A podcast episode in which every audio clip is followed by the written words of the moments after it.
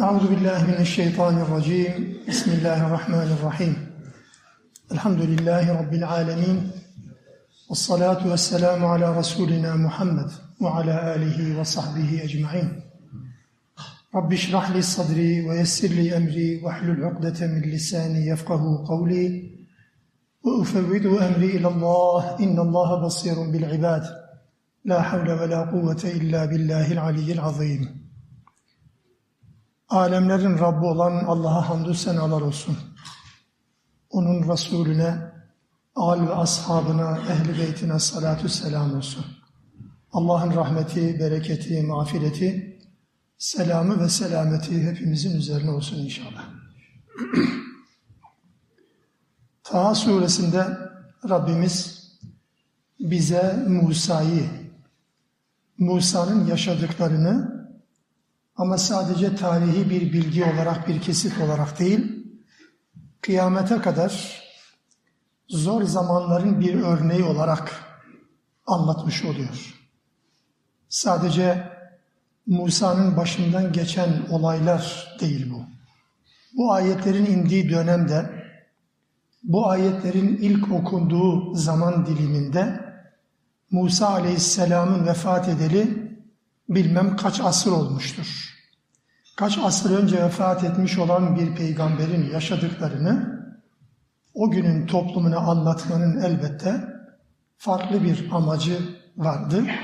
O amaç da Müslümanların zor dönemlerde, zor şartlarda buradan nasıl bir çıkış olabilir ki diye, acaba çıkış olabilir mi ki diye düşündükleri, hatta imkansız ya zannettikleri ortamlarda zaferin kazanılma ihtimalinin çok düşük, belki imkansız görüldüğü bir ortamda bunun nasıl elde edileceğinin, nasıl yakalanabileceğinin, Allah'ın nasıl lütufta bulunacağının da bir örneği olarak Rabbimiz bize Musa'yı tanıtıyordu. 36. ayete kadarki bölümde Musa Aleyhisselam'ın ansızın daha önce haberi olmadan ama Allah tarafından özel bir şekilde yetiştirildiğini anlıyoruz ki Musa Aleyhisselam aradan yıllar geçtikten sonra Mısır dönüşünde kutsal Tua Vadisi'nde, mukaddes Tua Vadisi'nde ansızın Rabbi ile karşılaşır. Allah Teala kendisine vahyeder, konuşur, peygamber olarak gideceği topluma ve özellikle toplumun yöneticisi olan zalime karşı göstereceği mucizeleri ona tanıtır. O da yardımcı olarak işinin zor olduğunu bildiği için yardımcı olarak Harun'u kendisine yardımcı olarak tayin etmesini ister Allah Teala kendisine bu isteğini kabul ederek Harun'u yardımcı olarak tayin eder. Burada kalmıştık. 37. ayetten itibaren Allah Teala Musa'yı bize bir şahsiyet olarak tanıtmaktan ziyade bir yani bir şahıs olarak tanıtmaktan ziyade bir kişilik olarak bir rol model olarak tanıtıyor Rabbimiz. Bismillahirrahmanirrahim. Ve lekad menenna aleyke merraten. Musa, daha önce de biz sana iyilikte lütufta bulunmuştuk. Bu ilk değil, daha önce de bizim lütuflarımız senin için söz konusuydu. Nedir bu lütuflar? İşte 38. ayetten itibaren uzunca bir bölüm halinde Allah Teala'nın Musa'ya olan lütuflarını kullanılan kelime menenna, minnet kelimesi bizim Türkçe'de kullanılır ya, aslında Türkçedeki başa kalkma anlamında değil bu. Minnet aslında bir insanın istememesine rağmen, bir insanın istemesi gerekmeksizin, istemesi söz konusu olmaksızın Allah Teala'nın hesapta kitapta olmadığı şekilde lütufta bulunmasıdır. Lütuf budur. Onun için Allah Teala menenna ifadesini kullanır burada. Allah Teala gerçekten Musa Aleyhisselam'ın planı yok, planlaması yok, tasarlaması yok, organizasyonu yok. Bu olayların hiçbirisinde dahli yok, aklının köşesinden ucundan da geçmiyor. Biz sana menenna yaptık, lütfettik Neleri mesela? İşte 38. ayetten itibaren şunları. İz evhayna ila ummike ma yuha. Annene vahyedilmesi gerekenleri vahyettik. Annene vahyedilmesi gerekenleri vahyettik. Burayı açabiliriz belki. Neyi vahyetmiş annesine Musa'nın? Enikzi fihi fit tabuti. Onu, onu dedi Musa'yı doğduğu zaman bir sandıka koy. Tabut bir sanduka. Fakzi fihi fil yemmi. O sandıka kutuya koyduktan sonra Nil nehrine, denize, belki deniz görünümünde olduğu için, akıntısı fazla olmadığı için, durgun gittiği için bir deniz gibi o Nil'e bırak dedi. Fel yulqihil yemmu bis sahil. O deniz, Nil onu sahile atacak. Nil o tabutu, tabutun içindeki çocuğu sahile atacak. Akıllı bir varlık gibi yönlendiriliyor. Aslı gibisi fazla. Öyle bir nehir, o su delicesine akan bir su ama o tabutu nereye götürecek? Sahile götürecek. Firavun'un sarayına götürecek. Böyle bir komut vermiş Allah Teala. Su Allah'ın elinde değil mi? Rüzgar onun elinde değil mi? Bütün tabiat onun elinde değil mi? Yönlendirdiği gibi yönlendiriyor işte. Fel yulqihil yemmu bis sahil. Deniz onu sahile götürecek. Ya'huzuhu aduvun li ve aduvun leh. Hem benim düşmanım hem de onun düşmanı. Sandukanın içerisindeki Musa'nın düşmanı da benim de düşmanım onu alacak. Ve elkaytu aleyke mehabbeten minni ve kendi katımdan bir sevgi koyacağım. Seni gören sevecek, çarpılacak, vazgeçemeyecek senden. Nasıl bir şey bu? Sevgi Allah Teala birinin kalbine koyduğu zaman kim ne diyebilir ki? Ben severim demekle sevilmiyor. Ben nefret ederim demekle nefret edilmediği gibi. Allah Teala o sevgi ben koyacağım diyor kalbine. Görüldüğü zaman aslında bütün çocuklar takipte, bütün doğan çocuklar, doğan erkek çocuklar öldürülmüş ve Musa'nın da ayrı bir muhabbeti konacak. Musa ayrı bir muhabbet verilecek ve Musa'yı gören çarpılacak ve onu öldürmekten vazgeçecek. Nasıl bir senaryoysa.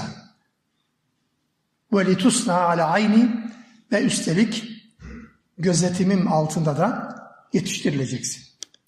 Gözetimim altında bir tusna, hani adeta biz sanatta böyle ilmek ilmek işlemek diyoruz ya, gözetimim altında da yetiştirileceksin ve sen böyle bir durumdaydın. Annene bunu vahyettik, annen de bunu gönderdi. Musa'nın annesi, bu ne biçim tevekkül ya? Diyeceksiniz ki zaten Musa doğduğu zaman bebekken iki ihtimal var. Ya Firavun'a yakalanacak, öldürülecek ya da bu ilhamla denize bırakacak. Yani kurtulma ihtimali yine olabilir. Ama Nil'de bir sandukan içerisinde bir bebeğin kurtulma oranı ihtimali ne kadar olabilir ki bugünkü beşeri mantıkla bunu ifade etmeye çalıştığımız zaman? Ve daha kritik bir soru, Musa'nın annesi bu ilhamın ilahi olduğunu, şeytani olmadığını nasıl anladı ki? Allah Teala bir insana bir şeyi yaptırmak istediği zaman ona vereceği ilhamın da rahmani olduğunu telkin eder mi? Eder. Zihnimize sahip olan biz değiliz ya. Hiçbir şeyimize sahip değiliz ki. Gözümüzün kırpılıp kırpılmamasına bile sahip değiliz ki ne kudreti, ne kuvvetimiz var. Dünya meydan okumuşuz insan olarak. Hayır, hiçbir gücümüz yok ki. Dolayısıyla Allah Teala bu tevekkülü onun kalbine ilham etti ve bebeğini koydu tabuta ve sandukaya ve Nil'e bıraktı. Musa'ya ilham. İlham dedik ama Allah Teala vahiy kelimesini kullanıyor. Elhamna kelimesini de kullanabilir. Kur'an'da geçen bir kavram olarak. İlham olabilirdi. Evhayna. Bu işin biraz daha derinden geldiğinde hissettiren bir kelime mi? Elbette. Ama biz bir terimin, bir kavramın Kur'an'da nasıl kullanıldığını, hangi anlamda ya da anlamlarda kullanıldığını bir kelime üzerinden ya da alıştığımız, duyduğumuz anlam üzerinden gidersek yanlış yaparız. Kur'an'da kavramların ve terimlerin nerede hangi anlamda kullanıldığını sadece tercüme etmekle bilemezsiniz. Ona o anlamı veren bir mantık var. O bağlam var. Eskilerin siyak sibak dediği yani bugünün anlamıyla bağlam denilen öncesiyle sonrasıyla, içinde bulunduğu cümle yapısıyla, Allah Resulü'nün ona yüklediği anlamla, Arap dilinin erken dönemlerinde yapılan çalışmalarda bunların hepsinin tasnifi yapılmış. Bu tasniflerle kelimelerin anlamları ortaya konur. Vahiy ettik. Annene vahiy edildi bu. Bu vahyin ne olabileceğine dair Kur'an'a baktığımız zaman karşımıza farklı tablolar çıkabiliyor. Mesela havarilere vahyedilme biçimi vardır. Havarilere vahyedilme. Havariler peygamber mi? Hayır. Ama biz evhaytu ilel havariyine diyor Allah Teala. Ali İmran suresinin Maide suresinin 111. ayetinde yani. Evhaytu ilel havariyin havarilere vahyettik. Aslında doğrudan Allah Teala havarilere vahyetmiyor. Kimin vasıtasıyla? O zaman muhatap oldukları bir peygamberin yani İsa Aleyhisselam'ın vasıtasıyla ona ilham ediyor, vahyediyor. Havarilere vahyettik ama görünürde baktığınız zaman sanki doğrudan Allah vahyetmiş gibi. Bir böyle bir vahiy biçimi var. Bir de Meryem'e melek gönderildiği bir dönemde mesela orada da aynı şekilde Meryem'e de bir melek gönderildi. İsa Aleyhisselam'ın doğumunu müjdelemek üzere o da nübüvvet şeklinde değil ama. Cibril geldi. Cibril Meryem'le muhatap oldu. Meryem suresi 17, 18 ve 19. ayet-i kerimelerde Meryem çekildi bir köşeye. Oraya bir beşer suretinde göründü Cibril ve dedi ki Meryem ben Rahman'dan sana Rahman'a sığınırım senden dedi. Eğer gerçekten sakınan takvalı birisiysen senden Rahman'a sığınıyorum bana dokunma dedi. Beşer gibi insan. Kale dedi ki Cibril innema ene rasulü rabbik ben Rabbinin elçisiyim dedi. Kim bu? Cibril. Kime söylüyor bunu? Meryem'e. Peki Meryem nebi midir ya da nebiye midir, peygamber midir? Değil tabii ki. Nübüvvet şeklinde olmayan bir Cibril'le muhatap olma biçimi de var. Kur'an'da bunu da öğrenebiliyoruz. Ya da rüyada gösterilmesi şeklinde, rüya biliyorsunuz Hazreti Yusuf döneminden biliyoruz. Yani her rüyayla amel edilmez elbette ama rüyalar öyle boş şeyler de değildir. Lüzumsuz görünen şeyler de değildir. Her rüyanın bir anlamı olmalı anlamında söylemiyorum ama her rüya anlamsızdır anlamında da değil. Rüya şeklinde gösterilmiş de olabilir. Ya da mesela Allah Teala'nın arıya ilham etmesi, vahiy etmesi, vahiy kelimesi ne kullanılır? Evhâ rabbuke ilen nahli Rabbin arıya vahyetti. Nedir vahyetti arı? Arıya neyi vahyedebilir? Türkçesini biraz daha serbest Türkçeyle söylemek gerekirse şayet Allah arıyı programladı. Programladı. Neye göre programladı? Dağlardan, çiçeklerden işte özünü topla, bal yap insanlar için şifalı bir içecek ortaya çıkar, yiyecek ortaya çıkar. Ne yaptı bunu? Evha rabbuke ilen nahli. Arıya vahyetti. Programladı. Bu da bir vahiydir. Elbette Allah'ın Resulüne vahiy gibi değil. Dolayısıyla Meryem'inki böyle bir vahiy. Onun peygamber olmasıyla alakalı bir vahiy değil elbette. Ama bu öylesine rastgele bir ilham değil. Onu bilelim. Bu ayet-i kerimelerde anlatılan konu Musa'nın annesine vahyedilen Musa'yı sanduğa koyma, Nil'e bırakma vesaire devamındaki süreç bir soykırımın neticesi. Malum Kur'an-ı Kerim'in başka surelerini uzun uzadı anlatır.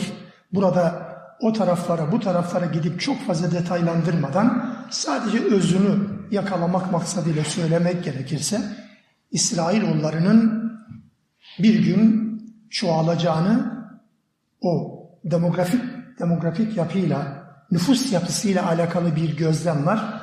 Ve oradan hareketle Bir gün bunlar isyan edebilirler, sistemi çökertebilirler, kitleyebilirler, işlemez hale getirebilirler düşüncesiyle bir önlem olarak İsrailoğullarının erkeklerin öldürülmesi kararı verilir.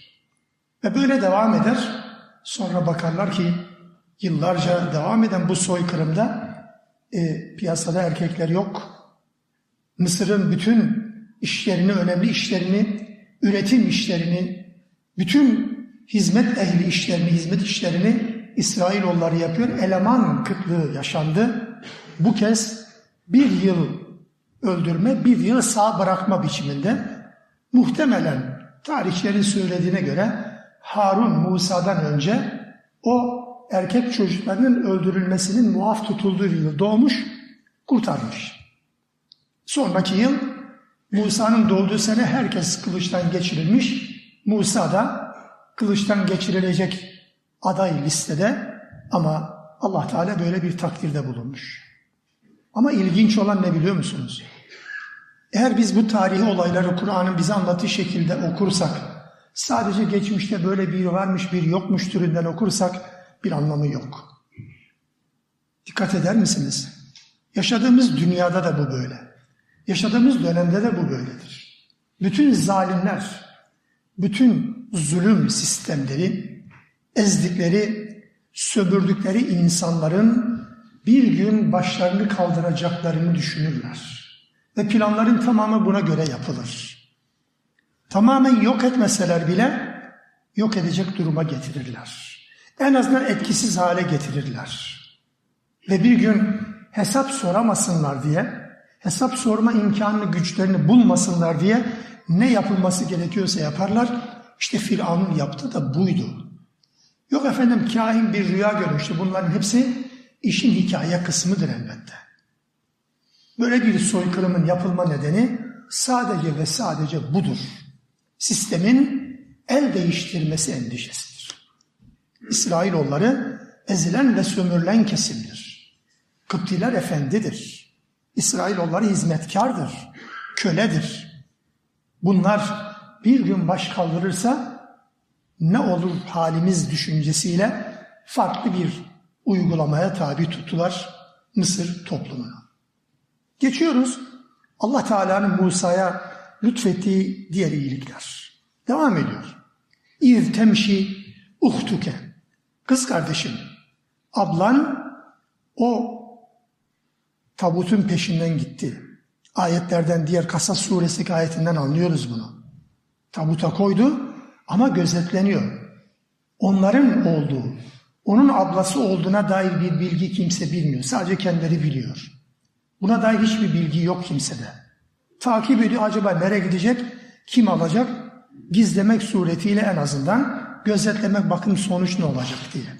Hani kız kardeşin onların yanına varıp dedi ki fetekulu hel edullukum ala men yekfuluhu çocuk tabi alındı. Nasıl bir komut, nasıl bir senaryo? Gide gide Nil Nehri genişçe akan bir nehir. Görmedim ama en azından harita, coğrafya bilgimiz olarak söylüyorum. Bu sanduka o tarafa değil bu tarafa değil de Firavun'un sarayına, Asiye ile Firavun'un sadece dinlenmek için oturdukları köşkün yanına nasıl gidiyor ki bu? Direksiyonda kim var? Allah var tabii ki ya.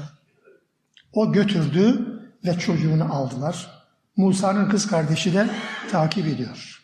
Ve bu çocuk alındı. İfade edeceğiz ayetlerle belki. Musa'nın, e, Firavun'un karısı Asiye, hadislerde Asiye diye ismi geçer. Benim içinde göz aydınlığı olan bu çocuğa kıymayalım der çarpılır görür görmez bir sevgi dedi. Allah Teala sevgi koyacağım dedi. Firavun dedi senin için göz aydınlığı olacaksa olsun da benim için göz aydınlığı olmasın dedi. Ama Asiye'yi kıramadı. Demek ki o da klibikmiş. Demek ki o da hanımın emrine amadeymiş herhalde. O kadar firavunluk yaptığına bakmayın. O bastırınca o da kabul etmiş oldu ve aldılar. Aldılar ama bu çocuğun emmesi lazım. Hiçbir kadının göğsünü tutmuyor. Onu getir, bunu getir. Kadın kalmadı. Kadın kalmadı. İşte o anda Musa'nın kız kardeşi, ablası daha doğrusu orada sarayda çalışan bir eleman olarak, bir hizmetçi olarak düşünülebilir belki. Dedi ki ben size bunu bakacak, bunun bakımını üstlenecek, dolayısıyla süt emzirecek birini göstereyim mi dedi. Denediniz hepsini, herhalde onu denemediniz, bir de ona bakın dedi. E, sevinç dediler, kimmiş hele o da getir, o da gelsin. Ve sonra dedi ki, فَرَجَعْنَاكَ ila ümmike. Böylece seni annene döndürdük. Kimi gösterdi? Annesini gösterdi. Annesini getirdi ve hemen sütünü emmeye başladı. Harun'un da annesiydi aynı zamanda bu. Key takarra aynuha ve la tahzana. Böylece annenin gözü aydın olsun istedik. Aynı zamanda üzüntüsü hüznü devam etmesin istedik. Bu da bir minnetti. Bunu ayarlayan bizdik, sen değil. Annen de değil, toplumun da değil, hiç kimse değil. Başka ne oldu? وَقَتَلْتَ نَفْسًا فَنَجَّيْنَاكَ مِنَ الْغَمِّ Sen olgunluk yaşına erdiğin zaman sarayın bir ferdi olarak, Firavun'un sarayında büyüyen ve adeta dokunulmazlık zırhına bürünen bir delikanlı olarak şehirde dolaşırken Kıptı ile İsrail oğullarından iki kişinin kavgasından dolayı yardıma çağırdı birisi. İsrail oğullarından olan yardıma çağırınca sen de yardıma gittin. Kasas suresi bunun detayları anlatılır uzun uzadıya. Hikaye değil bu. Yardıma gider, onları ayırır ama Musa başta söyledik ya sıra dışı bir insandır. Gücünü kontrol edemeyen bir insandır. Öfkesini kontrol etmekte zorlanan bir insandır. Çabuk sinirlenen, şartelleri çabuk atan bir insandır. Ve yumruğu attı asla yumruk adam öldürmez ama böyle öldürücü bir yumruk, karateci, tekvandocu yumruğu değil bu. Ama şöyle bir vurdu, çekti yani adeta bunlar kavgası baktı olmayacak. Vurunca adam da ölmesin mi? Öldü. Sen bir adam öldürmüştün ama neticede hatayla olsa, kasıtlı olmasa bile bir adam öldürdün, öldürmüştün. Sonra ne oldu? Sıkıntılı bir durum, bir hal aldı ve deşifre oldu. Sonra aranan adam, cinayetten aranan adam halindeydin. O sırada sana birisi haber vermişti ki Kasas suresinin ifadesini okuyorum. Sen de o korkuya kapıldın ve terk ettin, gittin. Seni o kederden kurtarmış olduk. Ve fetennâke futûnen. Sadece bunlar mı? Daha nice imtihanlara tabi tuttuk seni. Felebiste sinine fi ehli Medyene. Medyen'de de yıllarca kaldın. Şu aybın yanında. Onun damadı olarak, onun çobanı olarak yıllarca kaldın. Sümme ci'te ala kaderin ya Musa. Sonra da işte bu belirlenmiş bir zamanda bizim takdir ettiğimiz bir biçimde buraya geldin ey Musa. Bütün bunları sen ayarlamadın. Bütün bunları ayarlayan, planlı programı yapan benim dedi. Musa'nın doğduktan sonra yaşadıklarını Kasas suresinin özellikle başlarında itibaren uzun bir bölüm halinde çok detayları var elbette. Burada özellikle şunu da vurgulamak gerekiyor ki az önce de ifade ettim ya kimseyi emmeyen bir çocuk kimsenin göğsünü tutmayan bir çocuk açlıktan ölecek çaresiz bunu Allah Teala ayarladı ve annesine kavuşması gerekiyordu çünkü Allah Teala öyle murad etmişti. Ve bunu aynı şekilde Musa'nın annesini tekrar vahyetmiş. وَاُحَيْنَا ile ummi Musa. Musa'nın annesine vahyettik. Onu emzir dedik. Sonra eğer korkarsan onu o denize nile bırak. Ama korkma ve üzülme. Tevekkül et. Onu biz sana döndüreceğiz. İnna radduhu ileyk. Allah diyor. Sana döndüreceğiz. Ötesi var mı? Tereddüt yok ki. Tevekkül bu. Ve ca'iluhu minel murselin. Ve onu elçilerden de yapacağız. Hiç kafanı yorma diyor. Musa'nın annesi buna rağmen bir beşer olarak, bir insan olarak evet bir boşluk. Kendi doğurduğu çocuğunu kendi eliyle uzak diyarlara gönderen bir anne. Tasavvuru bile zor. Neredeyse açığa çıkaracaktı. Neredeyse bu çocuk benim diyecekti. Tabi deşifre olduğu zaman zaten hayatı sona erecekti. Neredeyse bunu yapacaktı diyor Allah Teala ayetlerin devamında. Ve kız kardeşi takip ederek bu işi çözmeye çalıştı. Musa'nın annesi Kendisi emzirirdi evde. Ama bir de Firavun'da, Firavun'un sarayında kendi çocuğunu bu sefer sanki ücretle emziren bir kadın oldu. İlginç. Buradan bir hadis. Ebu Musannef İbni Ebi Şeybe, Buhari'nin hocasıdır. Hani bizde hadis dediğimiz zaman Buhari, Müslim, Tirmizi falan aklımıza gelir ya. Ondan önce sanki hiç hadis yokmuş gibi. İbni Ebi Şeybe. Bazen böyle hadis münkirlerine İbni Ebi Şeybe kim diyorum? Herhalde çağdaş bir adam falan diyor. Ne alakası var? Buhari'nin hoca daha Buhari yokken bu var. İbni Ebi Şeybe'nin Musannef'inde geçen bir hadis. Aynı hadis Beyhaki'nin sonraki müelliflerden Beyhaki'nin Es-Sünenül Kübrası'nda da geçiyor. Ümmetimden diyor, çalışan ve ücret alarak düşmanlarına karşı güçlenen kimse, İslam düşmanlarına, Müslüman düşmanlarından ücret alıyor, ona karşı da kendini güçlendiriyor. Tabi semizliyor değil, kendisini bireysel olarak değil, bir Müslüman olarak güçlendiriyor. Maaşını kim veriyor? Maaşını Firavunlu sistem veriyor. Güçlendiren her kimse hem kendi çocuğunu emziren hem de ücretini alan Musa'nın annesi gibidir. Ben bazen keseri kendimden yana yontuyorum. İlahiyatta hocalık yapıyoruz. Kur'an anlatıyoruz, ayet anlatıyoruz. Anlattığımız ayetlerin tabii ki bu ayetin anlatılması karşılığında devlet bize para vermiyor. Başka şeyler anlatmak adına para veriyor olabilir. Ama hasbel kader bunu da vesile ediniyoruz. Ben de bazen kendimi Musa'nın annesi gibi görmeye çalışıyorum. Biraz da kendimden tarafa yontarak. Hem hem Kur'an'ı anlatıyoruz hem de paramızı alıyoruz. Ne yapalım?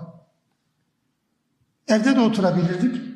Ya bu anlamda her bir Müslüman için aynı şey söz konusu mu? Elbette söz konusudur. Allah Resulü'nün ifadesi bu. İslam düşmanlarından para alıyor, taviz vererek değil ama. Kıvırarak değil, yağcılık yaparak değil, onların mübarek günlerini kutlayarak değil, onların atalarını putlarını, heykellerini paylaşarak değil, Müslümanca bir duruş ortaya koyarak bunu yapar. Evet, maaşını da alır. Zaten olsaydı başka türlü olacaktı. Hem maaşımı alırım hem de güçlenirim ne var yani. Bunda bir problem yok. Allah Resulü'nün ifadesiyle. Musa'nın annesi gerçekten tam da böyle birisiydi. Allah'ın planlamasına bakıyoruz bunlarda tabi sadece bunların bir anekdot olarak Sadece bir hatıra olarak değil, aynı zamanda Allah Teala'nın işin arkasında, planın arkasında adeta dümende olan bir varlık olarak telak edilmesi gerekir. Sandık gidebilir başka yere, hayır saraya gidecek bu sandık. Bu sandıktan çıkan çocuk erkek çocuk. Belli ki İsrailoğullarında bu. Kıptilerden bir çocuk bu olmaz. Böyle muntazam bir şekilde tedbirli bir sandık olmuş olamaz. Belli ki geri zekalı değil Firavun. Elbette biliyor ki kurtulmak için hile bırakmışlar. Ya kurtulursa falan şeklinde. Ama buna rağmen Allah Teala öyle bir muhabbet koyuyor ki Asiye onu bırakmıyor. Bizim için göz aydınlığı olacak. Onu çocuk ediniriz, Firavun'a rağmen kabul ettiriyor. Muhabbet. Sevgi koymasa bunu yapamayacaktı. Bebek yaşta birinin kimin sütünü emeceğini kim karar verecek ki? Süt süttür ya. Süt süttür. Ne var yani? Çocuk nasıl ta- takip edecek ki? Yok bu bunun sütüdür, bu bunun sütüdür. Olmaz ki bu. Ama Allah Teala öyle bir ayarlıyor ki hiçbir kadının sütünü kabul etmiyor. Bir tek annesini. Senaryo bu. Ve bütün tedbirlere rağmen Firavun'u tarihten silecek, onun o ihtişamlı ordusunu, kimsenin karşı çıkamayacağı güçte olan o ordusunu yerle bir edecek Firavun'un kucağında büyütüyor. Allah Teala. Kimin aklına gelebilir? Bilgi okuyoruz sadece şu anda biz öyle rahat oturduğumuz yerde bunu konuşabiliyoruz. Ama bu tasavvur mümkün değil. Olacak şey değil ki bu ya. Bu nasıl olabilir ki? Firavun'un kucağında Firavun'u ortadan kaldıracak. Sistemi al aşağı edecek insan yetişiyor. Bugünkü zalim rejimlerin birçoğunda aynı şey yok mu? Kendi üniversitelerinde yetiştirdiği insanlardan en çok çekiyor. Hangi örgüt elemanı o ülkenin üniversitelerinde ve okullarında okumadı? Hepsi öyle. Sistemler öyle yetiştiriyor zaten. Ama onlar ha, duvara toslayabilirler, başarısız olabilirler. Bu beşeri anlamda bir şey söylüyorum.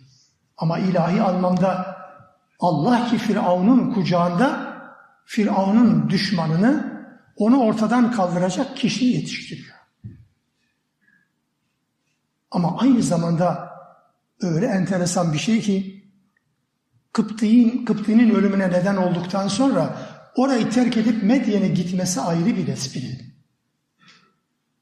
Bilemezsiniz. İlk etapta olayın sonucuna haberiniz yoksa ya Musa da ya biraz sabretsen kardeşim ya yumru biraz gevşek vursan. Fevekezlehu fakatelehu fakada aleyhi diyor Allah Teala. Vekeze yani şöyle bir hani şaplak attı. Şaplakla ölür mü? Valla ölmüş işte ne yap? Sonra verelim Medyen. Medyen. Navigasyonla mı gitti oraya? Hayır öyle değil. Mısır'dan çıktı. Nereye düşerse. Gitti gitti sonra bir baktı Allah bir yere vardı. Hayvanlar sulanıyor, erkekler var, kadınlar geride bekliyor. Dayanamadı böyle bir şey mi olur dedi. Bu kadınlara hakaretçi dedi. Ne yapıyorsunuz dedi.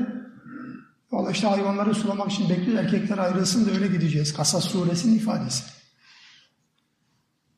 Mekki surelerin birisinde iffet tablosu bize anlatılıyor. Bir kadının sosyal hayattaki etkinliği anlatılıyor. Sonra dedi ki bizim babamız yaşlı. Babanız kim diye sormadı Musa. Siz kimin kızısınız diye sormadı. Babanız genç mi yaşlı diye sormadı. Ne iş dedi? Onlar dedi babamız yaşlı. Ne demek yani bu? Demek ki babası yaşlı olanlar hayvanları sulamak zorunda kalıyorlar. Babası yaşlı olanlar maaşla çalışmak zorunda kalıyorlar. Babası yaşlı olanlar geçim sıkıntısını yaşadıkları için ekmeklerini başka şekilde elde etme imkanları yokmuş meğer. Sonra çekilin dedi. Onları suladı. Kuyudan su çekti, verdi hayvanlar gidin dedi. Gittiler tabii sıra bekleyecek. Belki 3 saat, 5 saat sonra gidecek. Şu ay bir baktık erken geliyor. Kim bu? İşte bir adam gerçekten kuvvetli ve de güvenilir. Güvenilir olduğunu nereden biliyorsun? Çünkü yüzümüze bakmadı sadece. Emin olduğunu anladık, güçlü olduğunu anladık. Hele gidin çağırın geldi.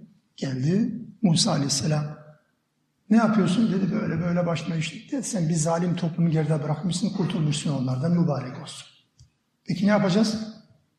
Burada kal, benim zaten çobana da ihtiyacım var.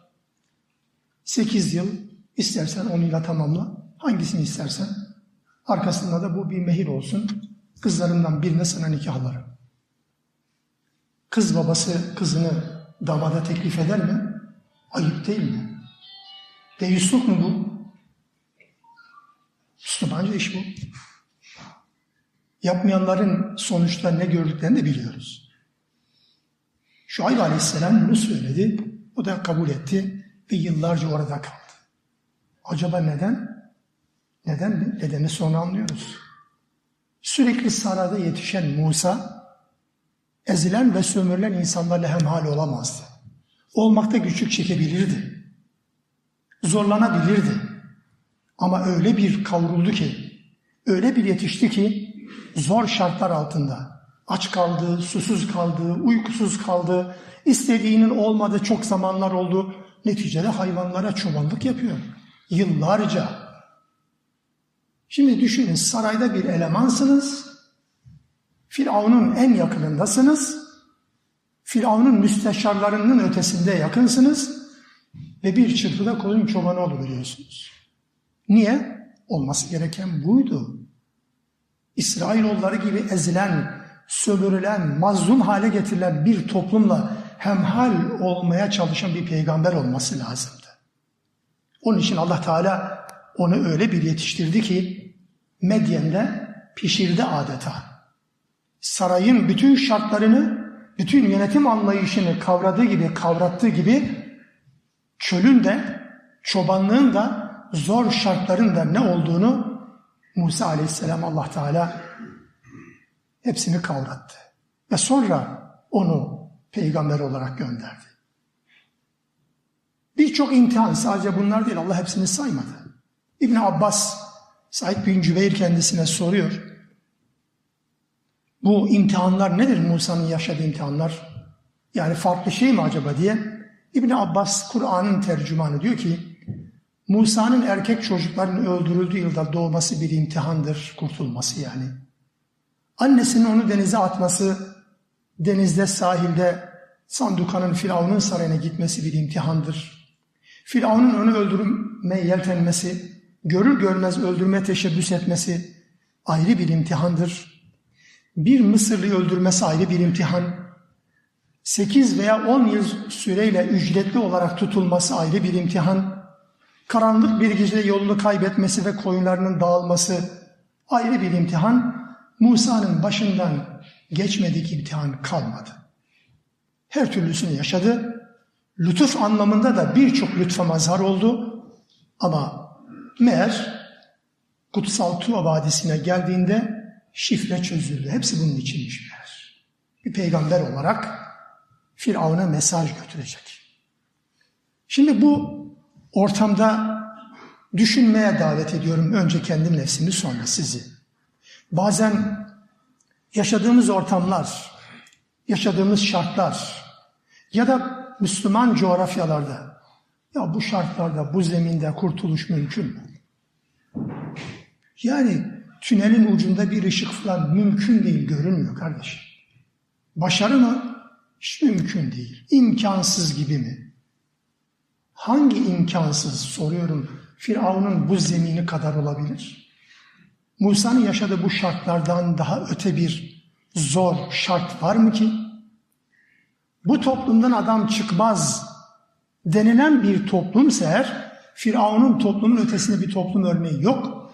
Ama o toplumdan neler çıktı? Bir sistemi alaşağı eden, yeni bir sistem kuran, yeni bir ümmet oluşturan bir toplum çıkardı.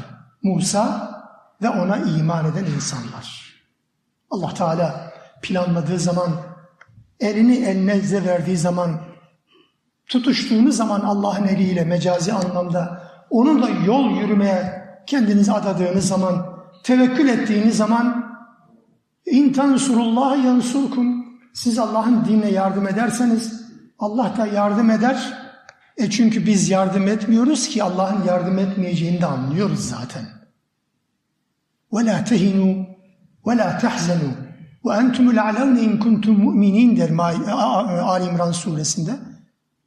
Üzülmeyin, gevşemeyin. Eğer müminseniz üstünsünüz. Ama üstün değiliz.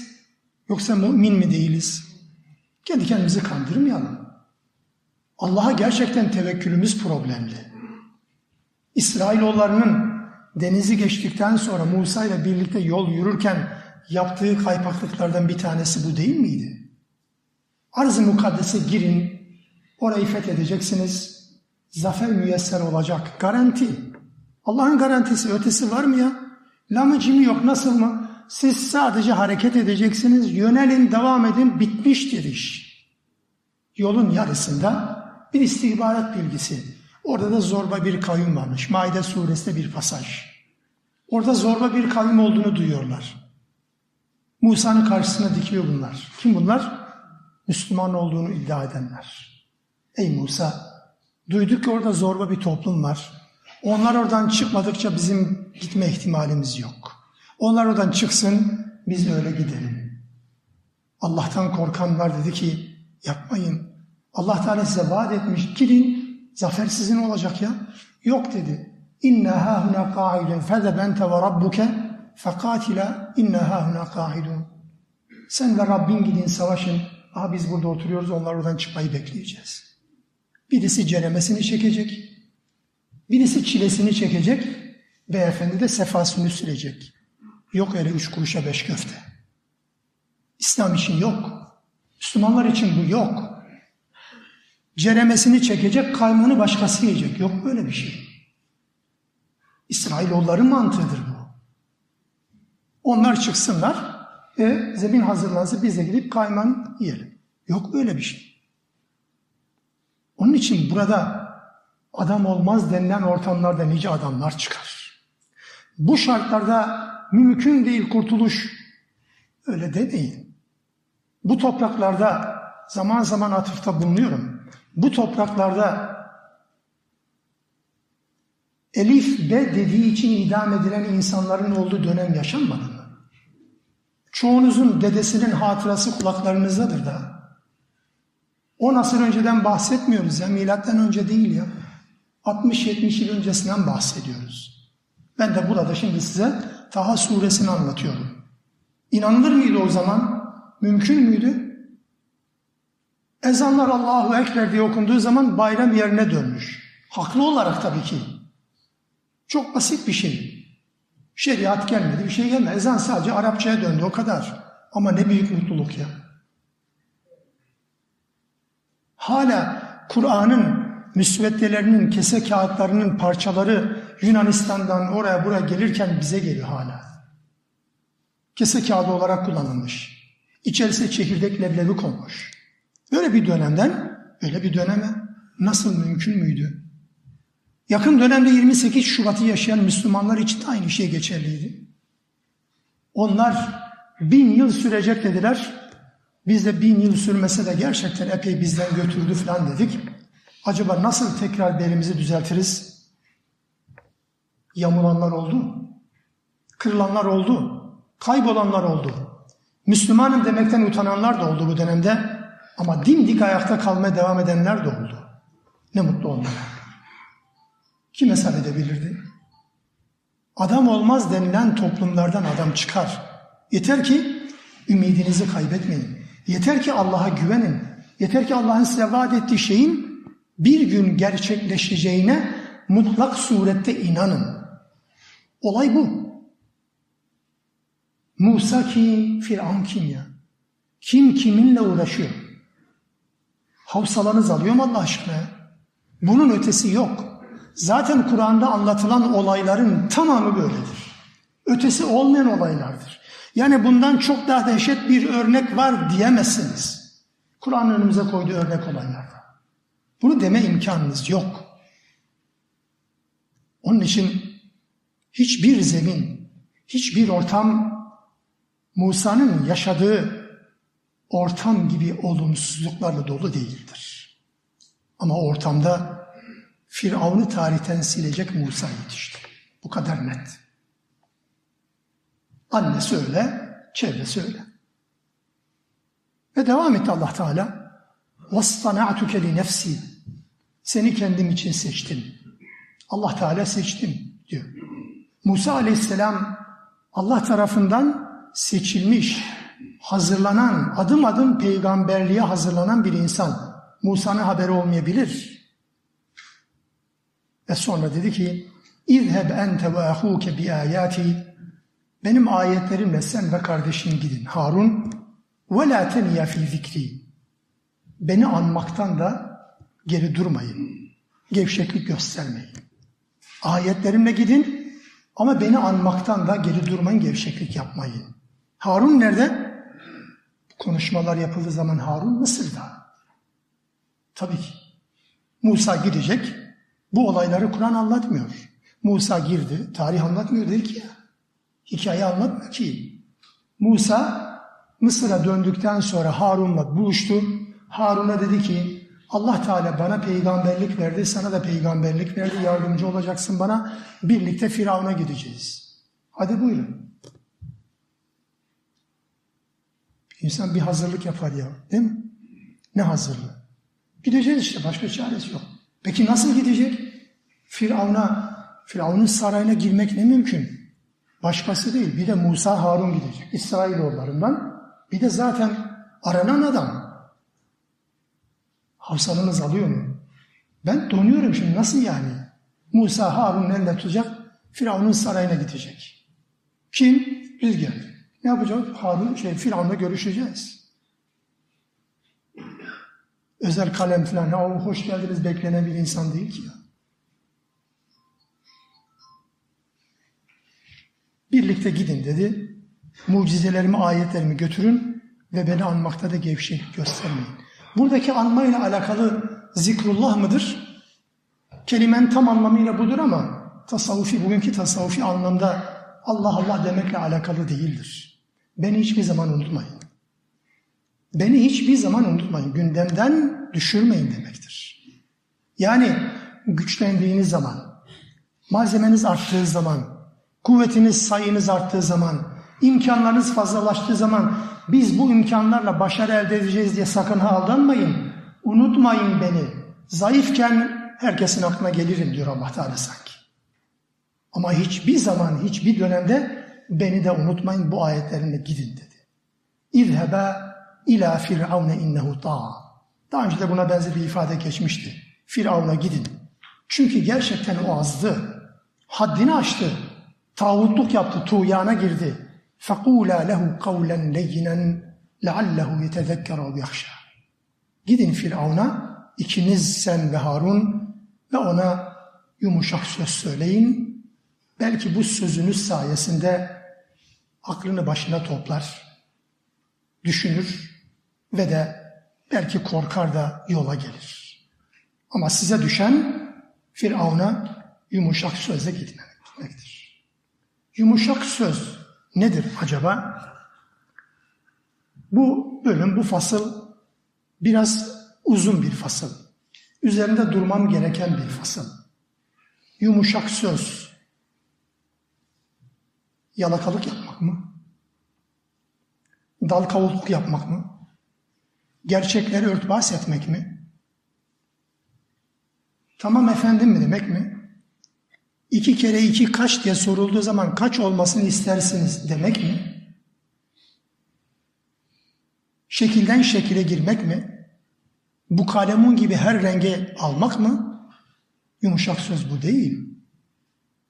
Yumuşak söz hakikati söylemektir. Gerçekleri söylemektir. Bu gerçekler acı olabilir. Muhatap için kabul edilemez olabilir. Hakaret değil ama. Ötekileştirme değil ama. Sadece ve sadece muhatabın itibarını sıfırlama değil. Böyle bir davet yöntemi zaten yok. Ama kıvırmak da değildir. Daveti açık ve net bir şekilde ortaya koymaktır. Belki bunu özetleyen bir ayet olarak Nahl suresinin 125. ayetini hatırlatmakta fayda var. Ud'u ila sebili rabbike bil hikmeti vel mev'izatil haseneti. Rabbinin yoluna hikmetle davet et, hikmetle, tutarlı sözlerle, güzel ifadelerle bunu yap. Vel mev'izatil haseneti. Mev'ize ne demedi Allah Teala? Güzel öğütle. Öğütle demedi. Güzel bir öğütle. Güzel bir öğüt. Davetin de bir formasyonu var. Herkes davetçilik yapmamalı. Davetin ilkelerini öğrenmeli, öyle davet yapmalı. Herkes davetçilik yapmamalı derken yani hocalar ilahi o anlamda değil yanlış anlamayın. Yani muhataba hani mahkemede hakim gözünün birisi görmüyor. Mahkum hakem salonuna girince mahkeme salonuna girince selamun aleyküm kör hakim. Ha, evet doğrudur.